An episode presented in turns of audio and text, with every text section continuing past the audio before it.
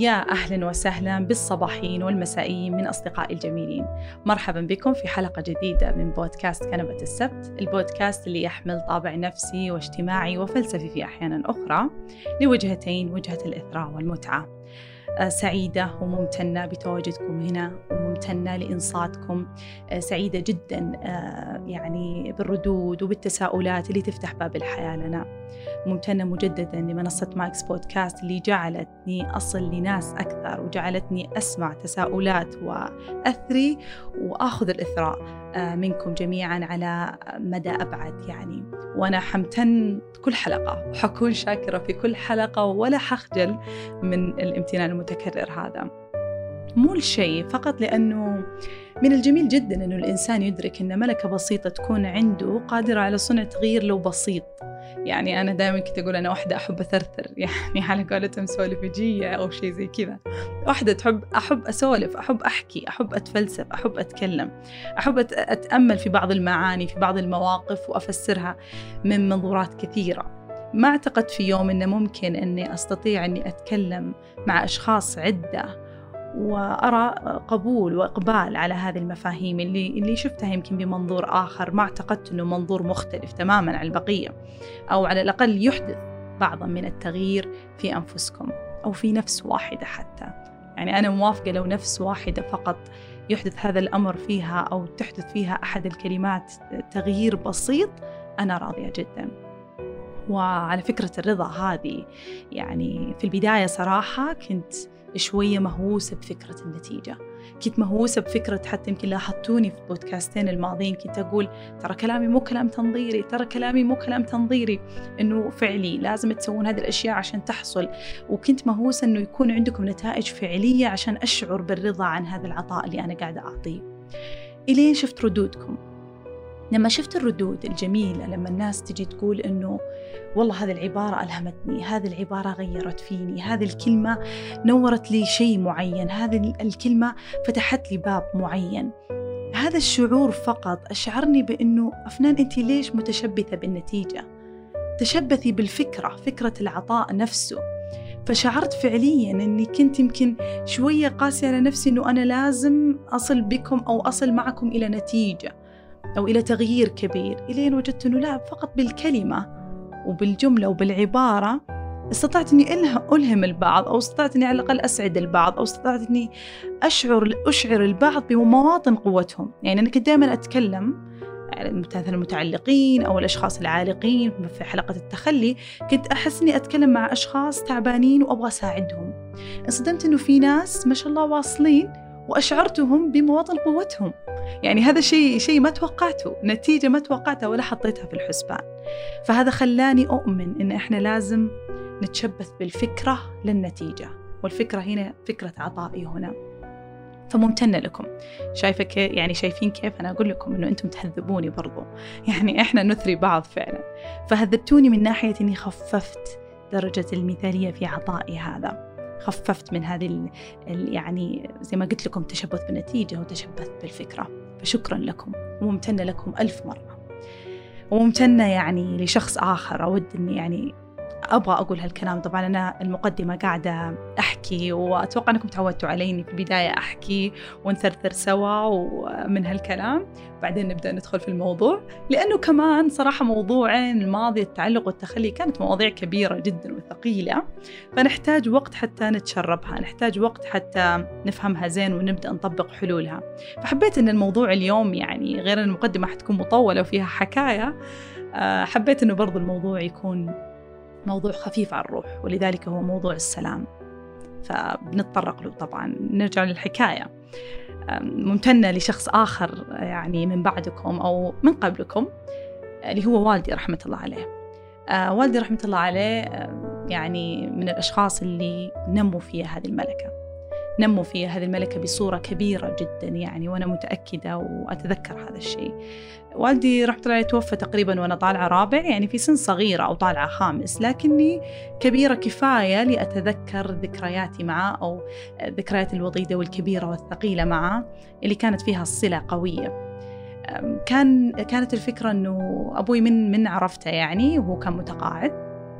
فكان في نهاية العصرية وقت الشمس تخف ولا زال في شمس نطلع الحوش يطلع الحوش مع أطفاله اللي هم أنا وأخوتي يعني اللي كان صغار منا. فنجلس على الرمل تراب فقط عندنا رمل يعني وشجر ونخل ولا شيء آخر والشاي الأخضر نعناع اللي معاه فكانت الجلسة هذيك أو القعدة هذيك أو الطلعة هذيك كانت كل عصرية حرفيا كل عصرية ما عدا الويكند يعني ما عدا نهاية الأسبوع. ففي كل جلسة من هذيك الجلسات كان في تواصل يعني غير طبيعي مع الطبيعة ومع والدي بالذات.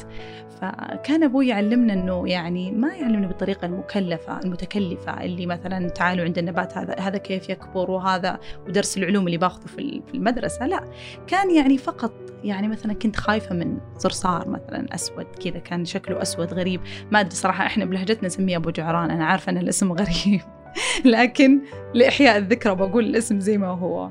فهذا الصرصار أبو جعران الأسود. كنت يعني متخوفة منه فأبوي ما اضطر إنه يتكلم كثير كيف أتعايش معاه كيف إنه يعني هذا الحشرة الحشرة هذه مسالمة وما تسوي شيء. على طول أخذه وحطه في رأسه أو فوق رأسه. رأسه ما كان فيه شعر فحطه فوق رأسه وبدأ بدأت الحشرة تدور في رأسه. بالطريقة هذا بالفعل هذا بس حسسني وفهمني إنه هذا الشيء مسالم مستحيل إنه يأذيك يعني. فصار عندي هذا الاتصال القوي بالطبيعة مع الحشرات الحيوانات النباتات.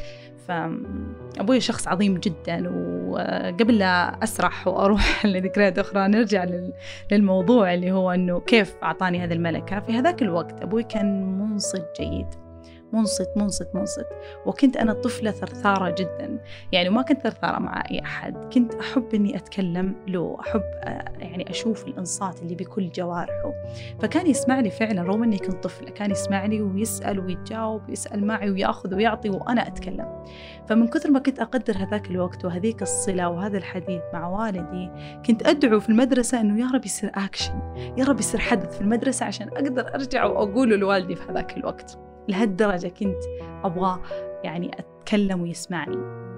وكان فعلا يسمع في كل مرة. الحمد لله أني ما كنت طفلة يعني أحب أكذب يعني. فكنت فعليا أنتظر يعني أنتظر حدث معين عشان آه، أنطلق في السوالف معه. فمن هذه المنصة يعني الله يرحم والدي ويرحم موتانا وموتى المسلمين. فقط يعني حبيت إني أقول هذه الحكاية حتى أجدد امتناني وأجدد أني مدينة له بهذه الملكة اللي مو فقط عشان جعلتني يعني مبسوطة الآن أنها جعلتني في هذه المنصة وجعلت في ناس كثير تقبل بي وتحبني ويمكن يوم أصير مشهورة لا ما هو هذا الكلام. فقط أنها جعلتني سعيدة ملكة بسيطة مهارة بسيطة جعلتني أسعد جعلتني أسوي شيء أسعد فيه وأنبسط فيه وأيضا أعطي فيه وما في زي شعور العطاء. شعور العطاء شعور جدا جدا جميل. فممتنة لكم مجددا ممتنة لوالدي ورحمة الله عليه ورحمة الله على موتانا موتى المسلمين جميعا. أما موضوع اليوم موضوع اليوم خفيف زي ما قلت لكم خفيف جدا وخفيف مو فقط بمناسبة أنه الحلقتين الماضية كانت ثقيلة لكن أيضا بمناسبة دخولنا للعام الجديد إن شاء الله. أيام قلة أيام قلة جدا على الأصابع حتى ندخل لعام 2021 فكل عام وأنتم بخير. كل عام وأنتم بصحة وهناء وعافية. كل عام وأنتم حول من تحبون. كل عام وأنتم في صعود ونجاح وسعادة وراحة. وكل عام وأنتم في سلام. في سلام. السلام السلام السلام. يعني أجمل ما في ديننا الإسلامي أن تحيتنا الأولى السلام عليكم. لأني لو بطلب أحد يدعي لي دعوة طبعا بقول له ادعي لي كل شيء بكل شيء. لكن لو بدعي بطلب أحد يدعي لي دعوة من أول يوم وإلى آخر يوم في حياته بقول ادعي لي بالسلام. السلام في دربنا السلام في طريقنا السلام في أهدافنا السلام مع ذواتنا السلام مع من حوالينا السلام رغم الظروف الصعبة رغم التعب رغم الجهد. رغم الحروب من حوالينا ورغم الظروف الأكبر من طاقتنا إحنا نبغى السلام. أم فأنا أتمنى أنه سنة 2021 تحفكم بالسلام من كل جهة وتفاجئكم بهذا السلام. لكن ما في شيء يجي كذا للأسف يعني في هذه الحياة ما في شيء يجي كذا. يعني حتى الله سبحانه وتعالى في القرآن ياما كلمة يعني السعي فقط جت في مواضع كثيرة جدا. في مواضع كثيرة جدا فكل شيء إحنا نسعى له. حتى السلام أوكي إحنا ندعي ندعي الله إنه يعني ينفث في في صدورنا ويضعه في صدورنا وأرواحنا وحياتنا لكن أيضا إحنا نسعى له. ففي طرق كثيرة كثيرة. بس قبل لا ندخل في الطرق تعريف السلام بشكل عام. تعريف السلام هو التصالح مع ذاتك والعالم. أنت ما حتقدر تتصالح ما حتقدر تدخل في مرحلة سلام كاملة بدون ما تشعر إنك أنت راضي عن نفسك. سو التصالح إذا التصالح هو بين قوسين الرضا هو بين قوسين الرضا. ودائما أنا أقول لكم ما حد يقدر يوصل لرضا تام 100% عن نفسه. بس إحنا نقدر نوصل ل 80 نقدر نوصل إلى 90 نقدر نوصل إلى 99 طبعا كثير من الناس يقولون لا والله يعني السلام ما حيجي وأنت تجري في هالدنيا وأنت تلحق أهدافك وأنت تسعى وأنت تتعب وأنت يعني في مواجهة مع مع العالم والظروف والعرقلات. ما حتوصل للسلام إلا لما أنت تصير يعني من زي كبار السن. لما توصل لعمر 80 90 يعني لما تكون كبير سن وتكون أنجزت وخلصت وتقاعدت وقعدت وأحفاد وقاعد في مكانك وخلاص الآن أنت وصلت للسلام. هذا غير صحيح. أنا أبغى أنا أبغى أصحح هذا المفهوم.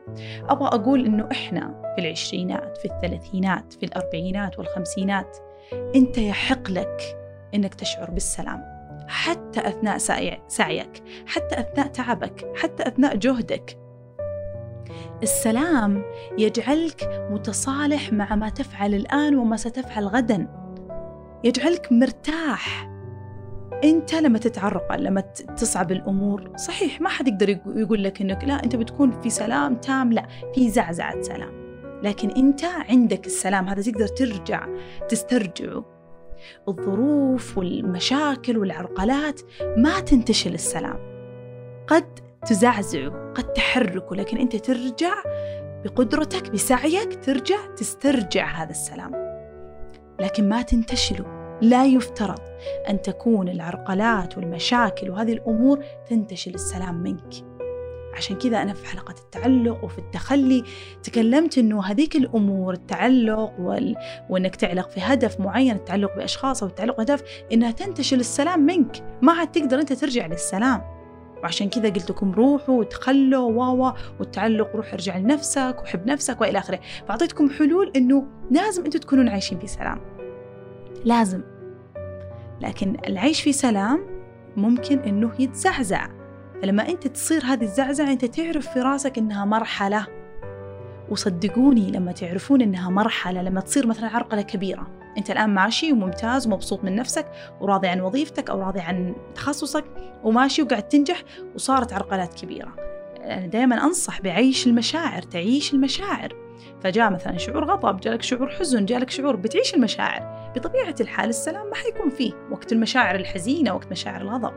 إذا أنت في راسك عارف أن زعزعة السلام هذه فترة فقط حتمشي الفترة هذه أسرع مما تتخيل. أما إذا شعرت أنه أنت انتهى السلام من حياتي أنا خلاص أنا يا الله كانت حياتي هذا إلين حصل هذا الحدث. أنا كانت حياتي في سلام إلين توفى علي هذا الشخص.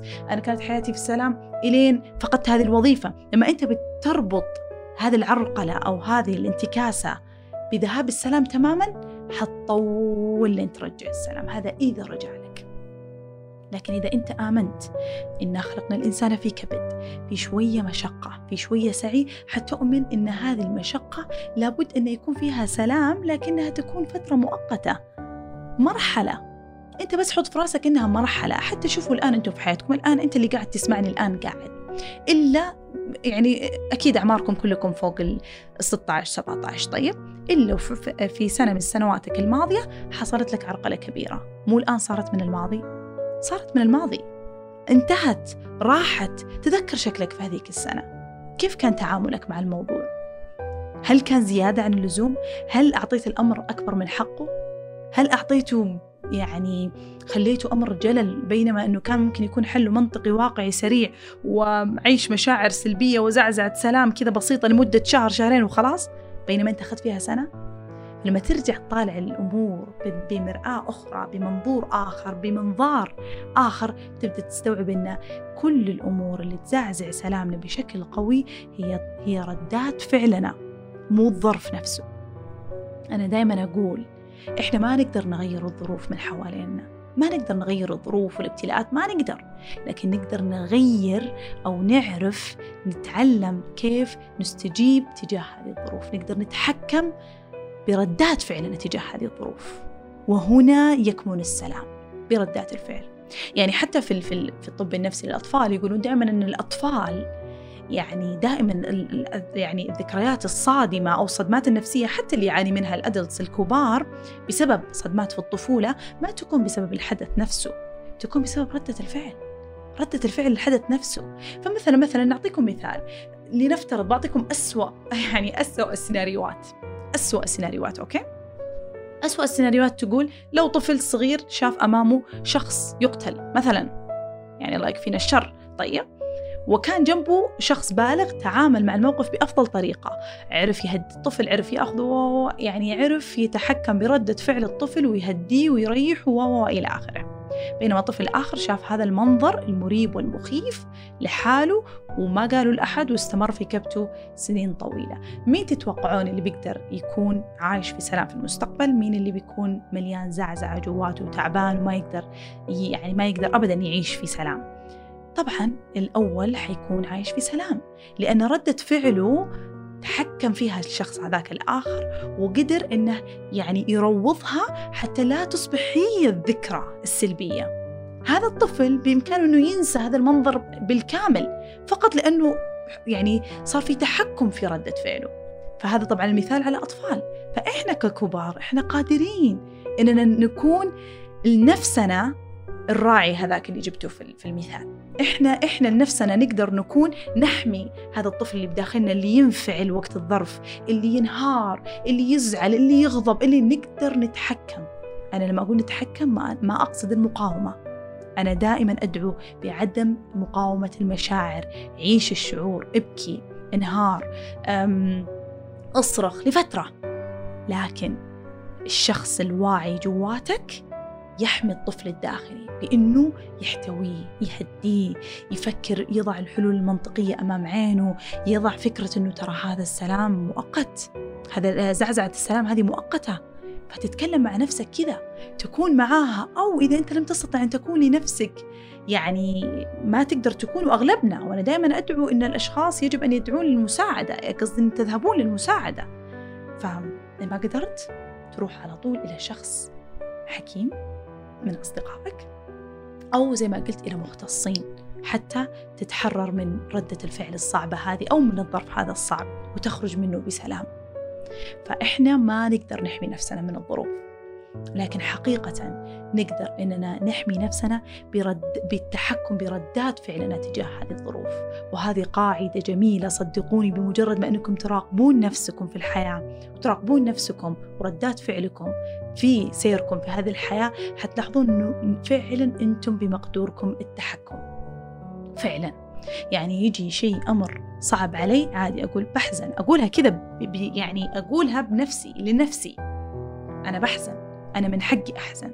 أنا بزعل. أنا أبغى أنطوي في غرفتي يومين. أنا أبغى أنطوي ثلاث أيام. أنا ما أبغى أسوي شيء. أنا أبغى أوقف عن هذا العمل أسبوع. أنا باخذ إجازة أسبوع. فأنا أدلع نفسي أعطي نفسي الحق للزعل وأقول لنفسي أني أنا أحتاج وقت وأنا حكون قوية بعد هذا الوقت. فهذه الفكرة. هذه الفكرة من أن الإنسان يكون يعني متحكم بردات فعله تجاه الظروف. نفس الشيء في كل شيء ترى. حتى في وفاة قريب أو في وفاة آه، صديق أو حتى في زي ما قلت لكم بعثرة حلم أو حتى في ظرف طارئ أو في عرقلة علاقات. كلها دائما تذكر كل شيء يعبر كل شيء يعبر كل شيء يمشي ما, ما في شيء ثابت. فحتى المساوئ في حياتنا حتمشي. سو السلام. إيش أجمل ما في السلام؟ اللي أقول لكم الشيء اللي أنا بدعي لنفسي وأدعي لكم على طول. السلام التصالح مع نفسك والعالم. السلام فعليا لما أنت تشتغل على سلامك الداخلي وبفصل إيش هو السلام الداخلي؟ عشان ما نبغى تكون فقط الكلمة إنها سلام. طب أنا كيف أشعر بالسلام؟ حنجي بس لما أنت تشعر بالسلام يصير عندك قابلية أكثر لرؤية السلام من حوالينك وأيضا لرؤية السلام في العالم. لأن العالم فيه مليان أشياء عكس السلام تماما وفي ناس عكس المسالمين تماما. هذا الشيء إحنا عارفينه. ومتأكدين منه إنه فيه الشر وفيه الخير. لكن ليش عيوننا تروح على طول على الشر؟ أو ليش تركز على الشر ونزعزع سلامنا هذا؟ إيش لنا وإيش هذه الأشياء؟ إيش لنا وإيش هذه الأمور اللي هي ما لها علاقة فينا حتى؟ يعني أحيانا الناس تشغل نفسها بأمور خارج يعني أمور تزعزع سلامهم الداخلي وهم ما لهم يد فيها. ما حيقدرون يغيرونها. ما حيقدرون آه، يعني يسوون فيها فارق. فالإنسان بمقدوره إنه يتوجه يعني بتنظيف نفسه من جوا حتى يصل للسلام الداخلي فمن بعدها حيستطيع رؤية السلام من حواليه حيستطيع رؤية السلام في العالم.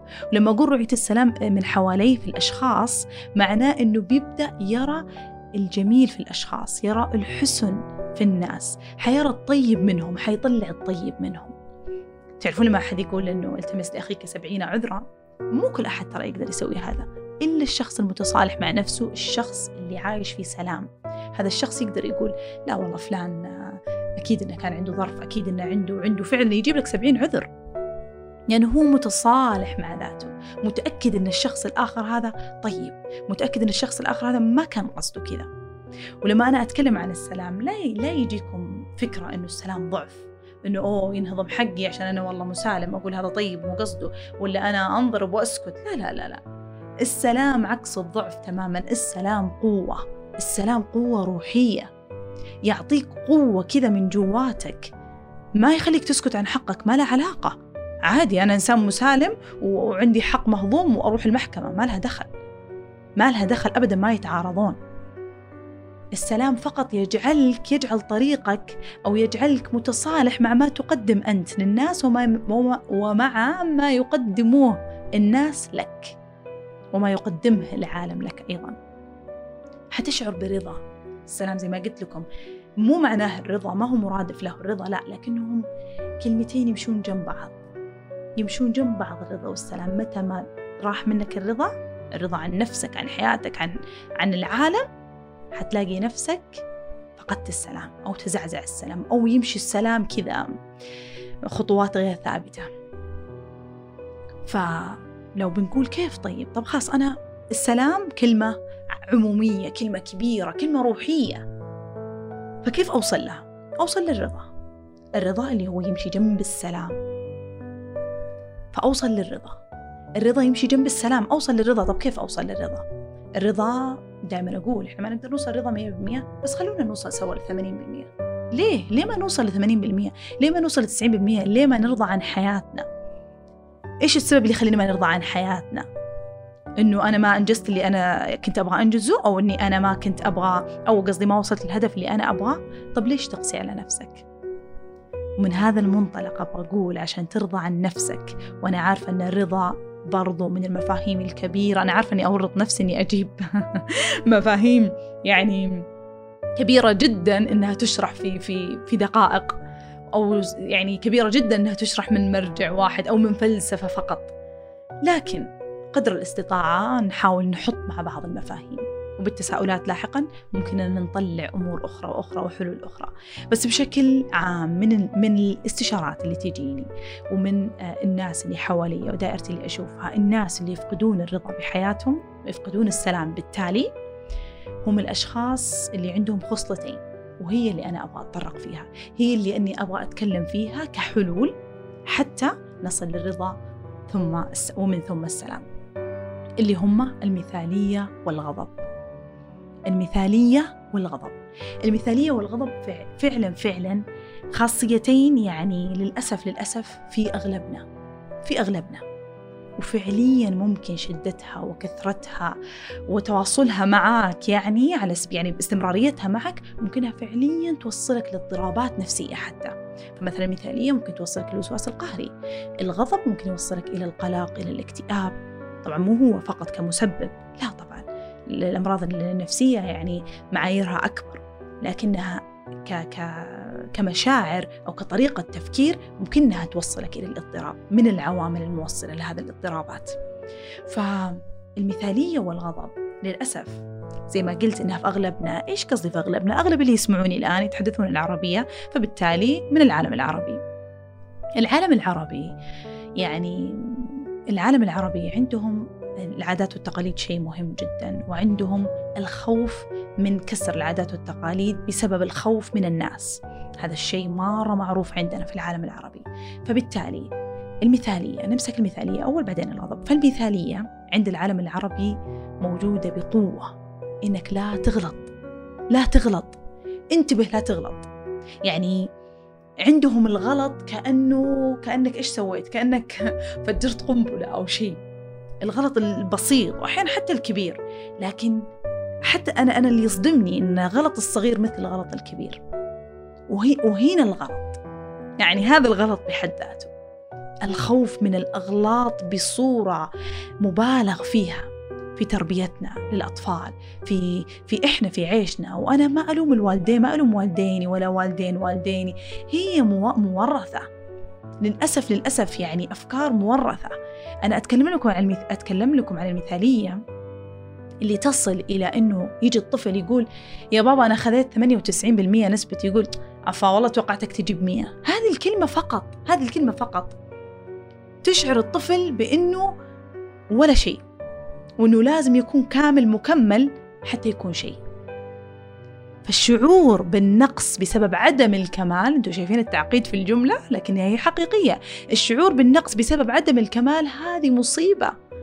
لأن ما حد حيكون كامل مئة بالمئة في نظر الآخرين لكن في نظر نفسك أنت بإمكانك تكون كامل وراضي. أنا إلى يومكم هذا. أسعى أنه أسعى لقبول الناس أسعى لحب الناس. ليش لا؟ بالعكس ما نكذب. الناس مهمين من حوالينا والعلاقات مهمة. لكن لا يكون هوسك إن الجميع يكون راضي عنك مئة بالمئة. ما حتقدر ما حتقدر. هذا حينقذك بشيء هذا حينقذك بشيء. هذا يقول لو إنك كذا يمكن إلا المقربين جدا اللي يحبونك كما أنت وأنت محظوظ لو ملكتهم. والله يحفظهم. اللي عندهم واللي فكروا فيهم الآن وطرأوا في رأسكم الله يحفظهم لكم.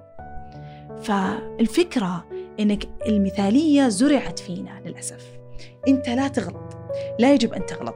أنت يجب أن تكون كذا. إذا الواحد يعني دخل في مجلس أطفالنا لو دخلوا في مجلس أنت غبي طيحت الفنجال أنت الأخطاء غير مسموحة.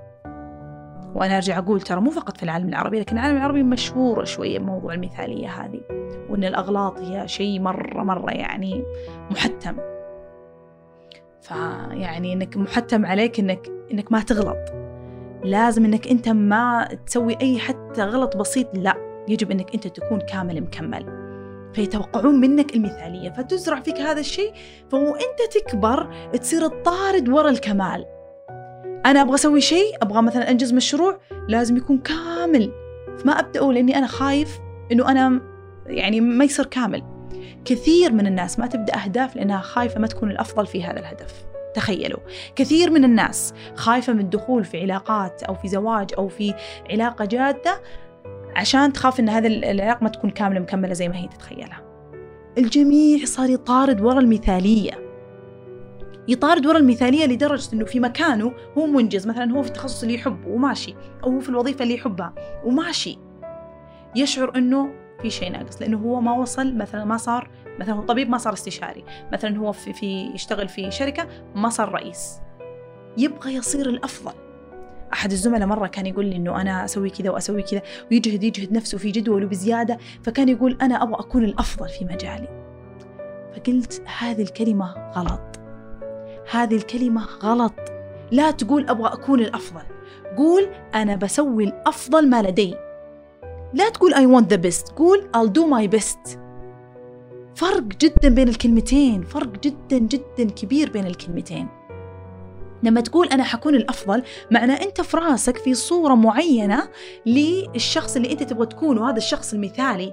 اللي مثلا مثلا أنا بجيب مثال للدكتور وكذا يعني لأنه مع أنه مجالي لكن هي طبعا أمثلة كثيرة. فمثلا هذا الدكتور يبغى يكون استشاري ويبغى يكون استشاري كبير راتبه كذا ومدري إيش عنده ومدري إيش عنده. تخيلوا أن مسيرته حتى يروح هناك خمسة إلى ست سنين.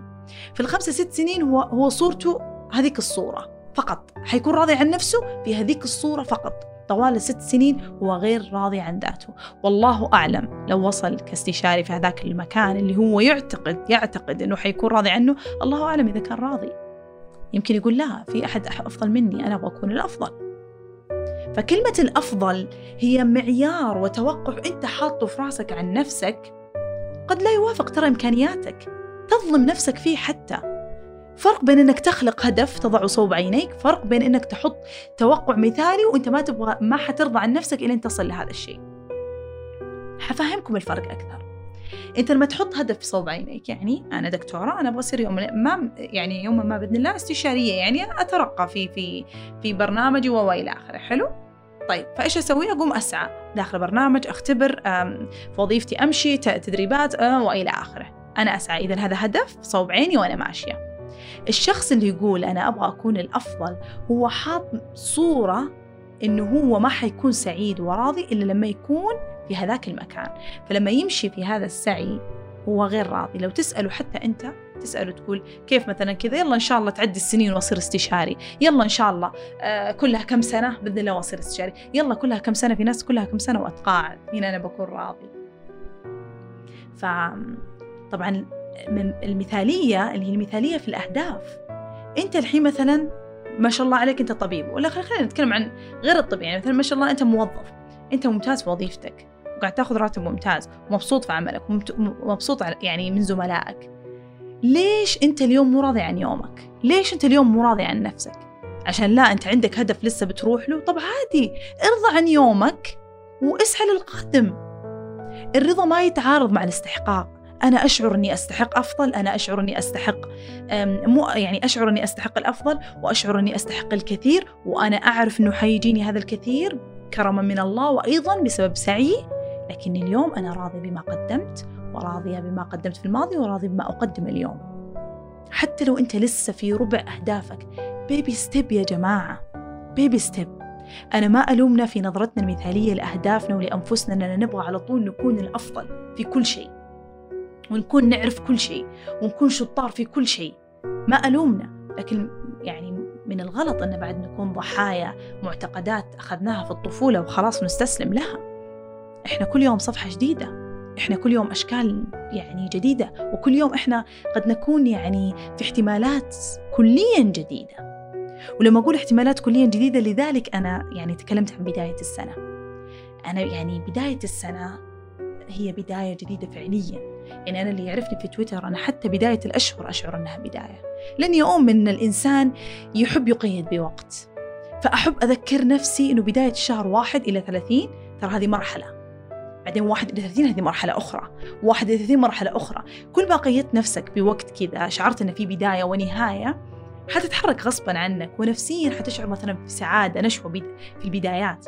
بعدين يمكن في نهاية الشهر تطفي شوية تيجي سعادة ثانية في البدايات. مع الشهر الجديد فأنت تنمي هذا الشيء فيك. أنت تعلي هذا الشيء فيك. أنت ترتب هذا الشيء فيك. فعموما فما بالكم بسنة جديدة كليا؟ يعني سنة جديدة يعني أنت شكل جديد أنت قشرة جديدة. طبعا أنا ما ما ودي يعني أشبه الناس بالبصل لكن فعليا زي البصلة شفتوا لما تقشرونها قشرة ورا قشرة قشرة ورا قشرة إلين يتوفانا الله وإحنا في داخل النواة هذه الصغيرة اللي نثمرها في الأرض سواء عبر أطفالنا أو عبر فكرة وضعتها في الأرض فتنمو آه، يعني زرعة ثانية وشجرة ثانية. فكل قشرة في كل سنة أنت قشرة جديدة أنت شكل جديد نظيف أنت اعتبر نفسك كذا. فهذه السنة خذوها كذا. خذوا أنه رقم واحد. قبل قبل الريزولوشن اللي يسوونها اللي هي الأهداف. كلنا نحط أهداف وفي ناس عاد تبالغ بوضع أهداف كبيرة على راحتكم سووا اللي تبغون لكن نمبر وان رقم واحد حطوا السلام بين قوسين البعد عن المثالية والتحرر من الغضب. البعد من المثالية زي ما قلت لكم راقبوا نفسكم. راقبوا نفسكم راقبوا تصرفاتكم راقبوا أفكاركم عن أهدافكم. يجب أن تكون راضي عن نفسك اليوم. الرضا ممارسة. ترى الرضا ممارسة. لا أحد يقول لي أنا والله شو أسوي؟ خلاص أنا كذا. لا الرضا ممارسة. يعني توقف عند هدفك توقف عند عند إنجازك الصغير توقف عند يومك الحدث الجميل اللي حصل اليوم وتمتن. الرضا والسلام ترى كلها قوة روحية. يعني لازم تكون أنت إنسان روحاني ما حتكون إنسان منطقي وعقلاني وحتصل يعني مئة بالمئة وتصل للسلام. لا تكون متزن. لازم يكون فيك شوية روحانية. لازم يكون فيك منطق يعني شيء داخلك شيء جواتك يقول أنا مؤمن بأن اللي ما قدمته اليوم أو بقدمه بكرة أو قدمته أمس هو كان أفضل ما لدي. وأن اللي لدي حوالي اليوم هو أفضل ما أملك. وأنه كل ما أحتاجه في حكمة كذا إنجليزية جميلة تقول أنه كل ما لدينا هو كل ما نحتاجه. في اللحظة هذه كل اللي عندك الآن حوالينك ترى هو كل ما تحتاجه للسعادة اليوم بالذات. فهي baby step baby step يعني مثلا اليوم أنا احتجت مايك احتجت صوت احتجت آه، مهندس برا احتجت آه، قلم وورقة خلاص هذه احتياجاتي اليوم. لما أنا بتطور baby step بكرة ححتاج أشياء أكثر حتكون موجودة لي أصلا. أنا أحب أفسرها كذا إنه أنت اليوم سرعتك 100 كيلو في الساعة مثلا. baby step بكرة لأنك لياقتك صارت أقوى ومجازيا يعني هي لياقة روحية وعقلية بكرة حتصير سرعتك 200 في الساعة. بعده نفس الشيء حت لياقتك حترتفع نفس فكرة الجيم لما أنت تروح الجيم اليوم الأول تعضل تتعب اليوم الثاني تصير أفضل كل يوم طاقتك تعلى حتى اللي يشيلون أوزان يعرفون هذا الشيء يشيلون أوزان شوية شوية لين ترتفع ترتفع.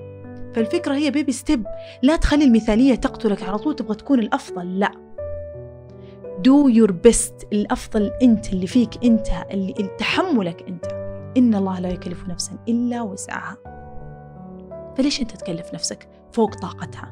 عشان هدف تبغى توصله بأسرع ما يمكن ولا عشان مكانة تبغى ترضى عن نفسك فيها أسرع ما يمكن؟ ارضى عن يومك ارضى عن نعمتك اللي اليوم عندك ارضى عن الشيء اللي عندك ومارس هذا الشيء. أنت مارسه. حتصل للرضا. حتصل للرضا ل 80 90% حتصل له. أنا ما أقول لكم تيجي أيام يتزعزع السلام ويتزعزع مع الرضا طبعا لأن إحنا زي ما قلنا هم مرة منسجمين مع بعض الرضا والسلام. لكن على الأقل تكون أنت شخص راضي. شخص عودت نفسك على الرضا عودت نفسك سامح نفسك تغفر لنفسك تخفف من التأنيب وجلد الذات. فالمثالية لو بقول لكم ابعد عن المثالية النصيحة تحتها كذا بخط عريض وقف جلد ذات ووقف تأنيب نفسك. بخط عريض كذا. طب كيف أوقف جلد, جلد الذات يا أفنان؟ كيف أوقف تأنيب نفسي؟ بإنك تقول لنفسك تكلم نفسك. تهذبها. تهذبها يا جماعة النفس تهذب صدقوني عاملوها زي الطفل. بقول لكم على موقف بسيط أنا ما أحب أتكلم عن نفسي بس إنه موقف بسيط حصل يعني إنه مرة سويت غلط ثاني يعني سويت غلط أنا بقولها كذا يعني جدا غبي غلط غبي جدا. فالغلط يعني محرج حتى لنفسي أمام الأشخاص الآخرين هذول. فسويته بعد أسبوعين فقط سويته نفسه. بنفس درجة الغباء يعني أعتذر لنفسي. ف سو... لما سويته المرة الثانية أحرجت من نفسي جدا وأنبت نفسي وجلدت نفسي إنه أفنان أنت كيف كذا؟ وقلت لنفسي كذا أنت غبية؟ يعني قلت لنفسي كذا. فلما قلت لنفسي كذا وقفت. قلت أنا ليش أقول كذا عن نفسي؟ أنا إنسان في النهاية. أنا أسهو وإذا سهوت مرة يعني إذا سهوت مرتين. إيش صار في الدنيا؟ وقفت فعليا عند هذيك الكلمة وقلت إيش عواقب الأمر بسرعة؟ شفت الأمر بشكل منطقي عواقبه كذا وكذا وكذا حله كذا وكذا. حليت الأمر بطريقة منطقية كيف إنه يعني خلاص بيمشي الخطأ هذا. تمام. فكرت إنه نرجع فلان الكلمة أنت قلتي عن نفسك غبية. هل أنت فعلا غبية؟ أنت أذكى مما تتخيلين. أنت ذكية في هذا الشيء أنت أشطر في هذا الشيء أنت رائعة في هذا الشيء. مو عشان هذا الخطأ أصير يعني الغصة هذه داخل داخل جواتي كذا يعني يعني تقول لي إنه أنا ممكن إنه آه أنا غبية بشكل عام. لا ما ينفع. فجلد الذات يتوقف عند توقفك أنت عند الموقف وتوقفك أنت عند الحدث اللي حصل وتفسيرك له بطريقة منطقية ومسامحة لنفسك. كذا قول أنا سامح نفسي. أنا غلط. إيش المشكلة؟ الغلط عدى وبيعدي. وحتى لو في أشياء مثلا أغلاط كبيرة طبعا قصتي يعني كان موقف يعتبر بسيط وحليته وإلى آخره. في ناس مثلا تقول طب إنه رسبت مو معقولة أنا ارسب ثاني مرة ثالث مرة وإلى آخره. سامح نفسك. أنت بذلت كل ما في وسعك. لازم تسامح نفسك. البعد عن التأنيب البعد عن جلد الذات حيخفف مو حيخفف حيوخر المثالية وبالتالي حيوصلك إلى السلام اللي إحنا قاعد نتكلم عنه وإلى الرضا. فالبعد عن المثالية طريقه ممكن يكون مطول ممكن إنها تكون رحلة طويلة شوية لكنها في النهاية ما هي رحلة مستحيلة زي ما دائما أقول. والسعي هو مسألتنا في هذه الحياة وهو دورنا في هذه الحياة إننا نسعى لكل شيء. أهداف للحب للمشاعر الحلوة للسعادة للمال وأيضا للسلام. السلام أحد الأشياء اللي أنت لازم تسعى لها. فأنا قلت أحد الطرق اللي هي البعد عن المثالية بالبعد عن التأنيب وجلد الذات. والتأنيب على فكرة أنا ناوية إن شاء الله أنه يكون حلقة مختلفة. حلقة كاملة لأنه موضوع صراحة مرة منتشر مرة منتشر. التأنيب يعني طبعا التأنيب برضو من المثالية إن الشخص يبغى يكون كامل الأشخاص الآخرين يبغى ما يقصر في حقهم ما يقصر في حق والدينه ما يقصر في حق زوجته ما يقصر في حق زوجه آه، ما تقصر في حق زوجها فما تقصر في حق أطفالها. فطول عمرها وحتى وهي تسوي أفضل ما لديها أو يسوي أفضل ما لديه يشعر إنه مقصر. فيشعر بتأنيب أنا مقصر. هذا التأنيب في تحطيم للذات في هدم للذات يعتبر نوع من أنواع جلد الذات. فالتأنيب بنتطرق له كثير لكن الآن أنتم أصحوا له راقبوا نفسكم. إذا أنتم شعرتم أنكم أنتم تأنبون نفسكم وتجلدون ذاتكم وقفوا نفسكم عند الموقف وعند الحدث. قول ليش أنا أقول عن نفسي كذا؟ ليش أنا أسوي لنفسي كذا؟ أنا سويت أفضل ما لدي. أنا رائعة أنا رائع أنا ذكية أنا ذكي. فتكلموا مع نفسكم بهذا بهذه الطريقة وبهذه الإيجابية وتخلصوا من فكرة المثالية اللي زرعت فينا من وإحنا أطفال. عادي جدا إنك تاخذ نسبة نسبة منخفضة بس إنك تنجح في مجالك بعدين. عادي جدا إنك تغلط عادي جدا إنك تسهو لأن دائما في تصحيح للأخطاء في حديث بما معناه حديث الرسول صلى الله عليه وسلم فيما معناه إنه يعني هو حديث قدسي إن الله سبحانه وتعالى يقول إنه لو لو فيه من عبادي ما كان ما كانوا خطائين كنت جبت يعني عباد يخطئون فيتوبون فأغفر لهم. فالله يبغى يوضح لنا أنه الأخطاء جزء من حياتنا ولا بد أن تكون فيه. أهم شيء نحن نعرف أن في طريق للعودة وفي طريق للتصحيح وفي طريق لمسامحة النفس قبل كل شيء. فكذا ختمنا المثالية. كذا أنت أنقذت نفسك من المثالية خففتها أو أبعدتها تماما عن حياتك وصلت أنت خطوة كذا للرضا. بالتالي إلى السلام. الأمر الآخر الغضب. الغضب الغضب لما أقول غضب على طول الواحد يجي في باله إنه شخص معصب. شخص كذا مقطب حاجبيه ويتكلم بعصبية وعصبي جدا. لا لا لا. الشخص الغاضب مو شرط ترى يكون عصبي. عادي عادي شخص يكون الحين أنا قدامكم مسوي فيها متزنة ومرتاحة ومرتاح بالي وأنا شخص مليان غضب بالداخل. ممكن ترى. كثير من الأشخاص اللي حوالينا مليانين غضب من جوا. أنا بعطيكم كذا شكلية الأشخاص الغاضبين وشوفوا إذا كان من دائرتكم أو كان أنتم. الأشخاص الغاضبين اللي يكون عندهم آه، أفكار سلبية تجاه العالم. تجاه مثلا أفكار معينة تجاه معتقدات معينة. اللي يجلس المجلس يقول لا لا والله المجتمع لما تغير صار مرة مجتمع وش ذا صار كذا وكذا وكذا. ولا مثلا يقول لا والله يا معليش الحين الناس ما تعرف كيف تربي ومدري إيش ومدري إيه ومدري إيه. ولا مثلا يقول والله الحين نساء العالم صاروا ما يعرفون كيف يمسكون بيوت ولا واحدة تقول الرجال الحين ما منهم فايدة مو بزي الرجال أول و شفتوا هذه الأفكار اللي تسمعونها دائما أنا متأكدة أنكم سمعتوها في كل مجلس سواء شباب أو بنات. هذه الأفكار اللي تقال بطريقة سلبية بهالطريقة وبهالانفعال هم مليئين بالغضب من جوا. مليئين بالغضب. في غضب في في غضب من معتقد معين من موقف معين حصل. من شيء صار. انت اللي تقول هذا الكلام. لا تقول لا والله بس سوالف حلطمة عادي. لا لا لا. الحلطمة لما يصير لك شيء صعب لما يصير لك شيء سلبي في اليوم وتجي انت تتكلم عن الموقف. والله تهاوشت مع البوست تهاوشت مع صديقك تهاوشت مع أحد فتجي تقول عن الموقف. لكن عن أفكارك العامة عن الحياة وعن العالم وعن العلاقات هذه المعتقدات إذا كانت نظرتك سلبية وانفعالية تجاهها اعرف أن بداخلك غضب. تحرر من الغضب. تحرر منه.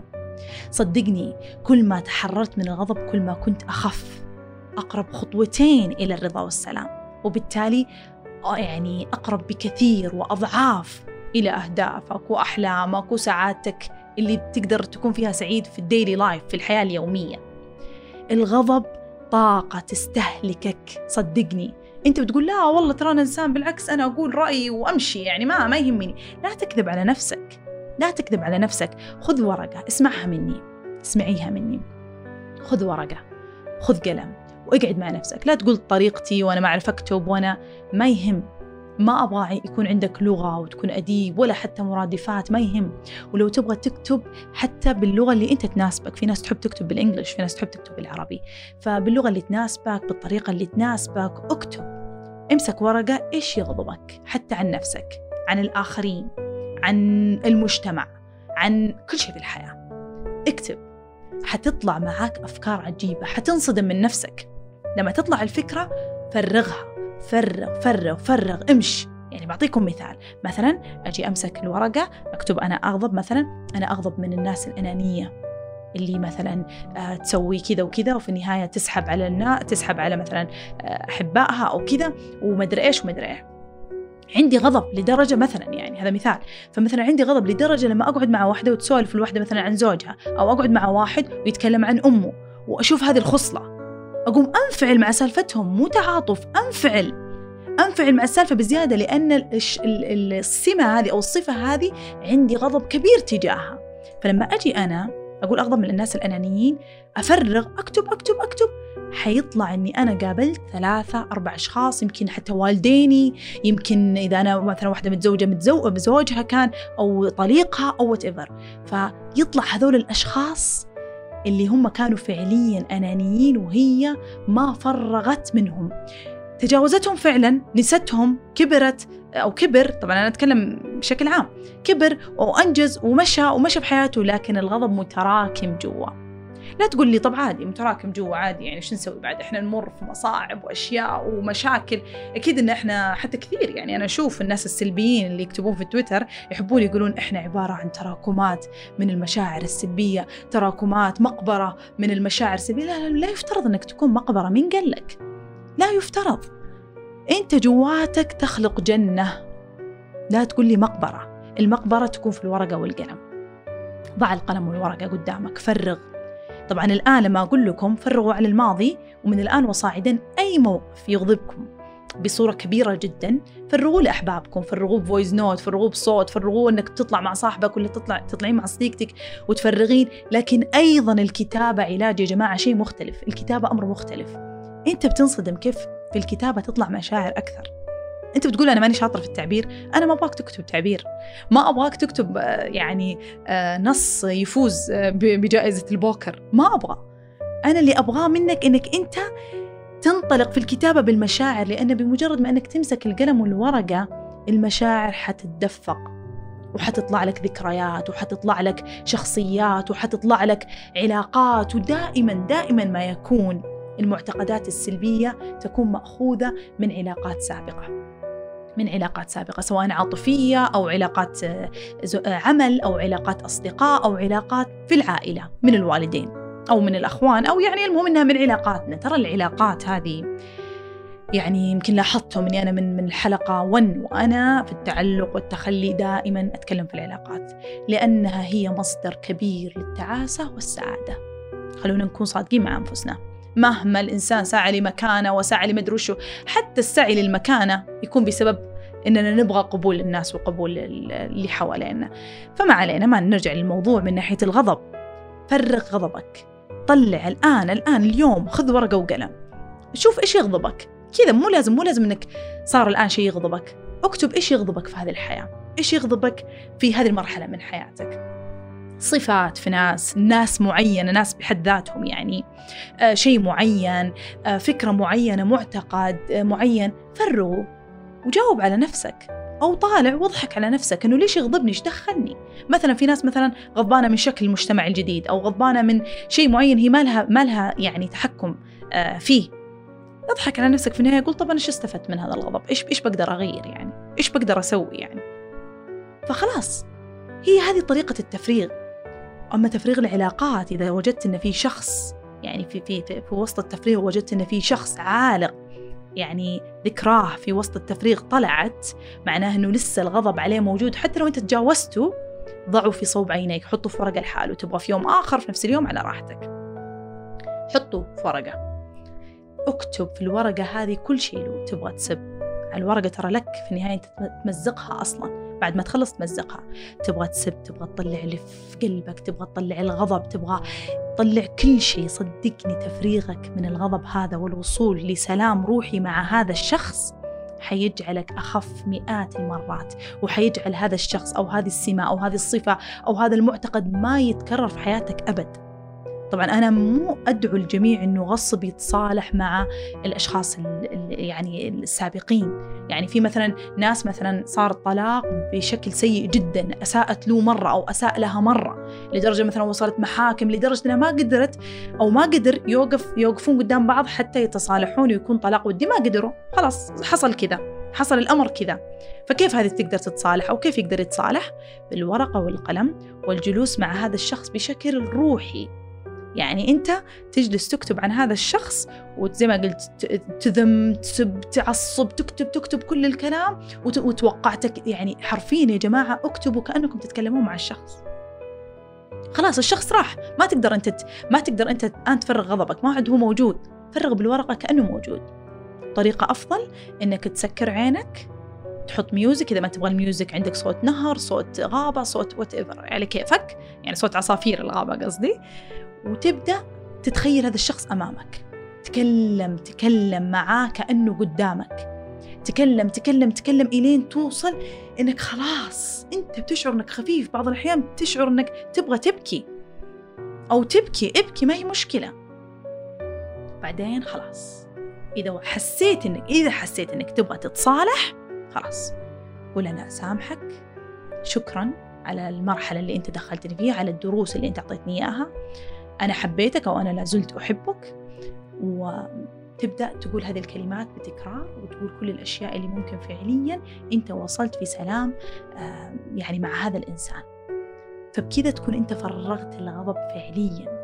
تفريغ الغضب يعتبر ثلاث أربع خمس خطوات أقرب إلى الرضا والسلام. سو لو نصيحة واحدة إذا لو نبغى نعطي نصيحة واحدة كذا متسلسلة خلوا سنة 2021 سنة سعي إلى السلام. في أهدافنا في دربنا في طريقنا في علاقاتنا في أرواحنا ادعوا واسعوا. السعي يكون بالبعد عن المثالية والبعد عن المثالية يكون بأنك تؤمن أنك تفعل أفضل ما لديك مو تفعل الأفضل مو الأفضل. لأن كل واحد له إمكانياته الخاصة كل واحد له درجته الخاصة. وانت حتوصل اللي اللي يرضيك لكن انت اليوم ارضى عما انت فيه. اعرف أنك أنت قاعد تفعل أفضل ما لديك وأيضا ابعد عن التأنيب وجلد الذات. وقف عند الموقف وقف عند الحدث اللي يحصل. قول أنا أذكى من أني أقول عن نفسي غبي. أنا أفضل من أني أقول عن نفسي سيء. وقف التأنيب وقف جلد الذات من لحظتها من لحظتها. أو حتى لو تستشير أحد آخر من من المقربين إليك. حتى إنه إيش يواسيك ويخفف الجلد والتأنيب اللي جواتك اللي يخليك تصحى آخر اليوم يخليك في أرق لأنك أنت جواتك تأنيب وجلد ذات. والنصيحة الأخرى والمهمة تحرروا من الغضب. الغضب تجاه المعتقدات حول العالم تجاه أشخاصكم تجاه الناس السابقين في حياتكم. حتى الغضب تجاه نفسك. في ناس كثير غاضبين من أشياء فيهم بسبب التأنيب. فتحرروا من هذا الغضب بالتفريغ. التفريغ بين قوسين قلم وورقة سواء بكرة جاكم موقف يغضبكم اكتبوا في ورقة. فرغوا مشاعركم في ورق. حتى لو بعد ما تتكلموا مع أحبائكم. والآن امسكوا ورقة وقلم قلم ورقة وقلم حق كل المشاعر المليانة غضب في المرات القادمة في المرات الماضية قصدي. فأتمنى لكم حياة سعيدة مليانة سلام. أتمنى لكم حياة فيها من السلام الروحي والسلام النفسي والسلام مع من حوالينا.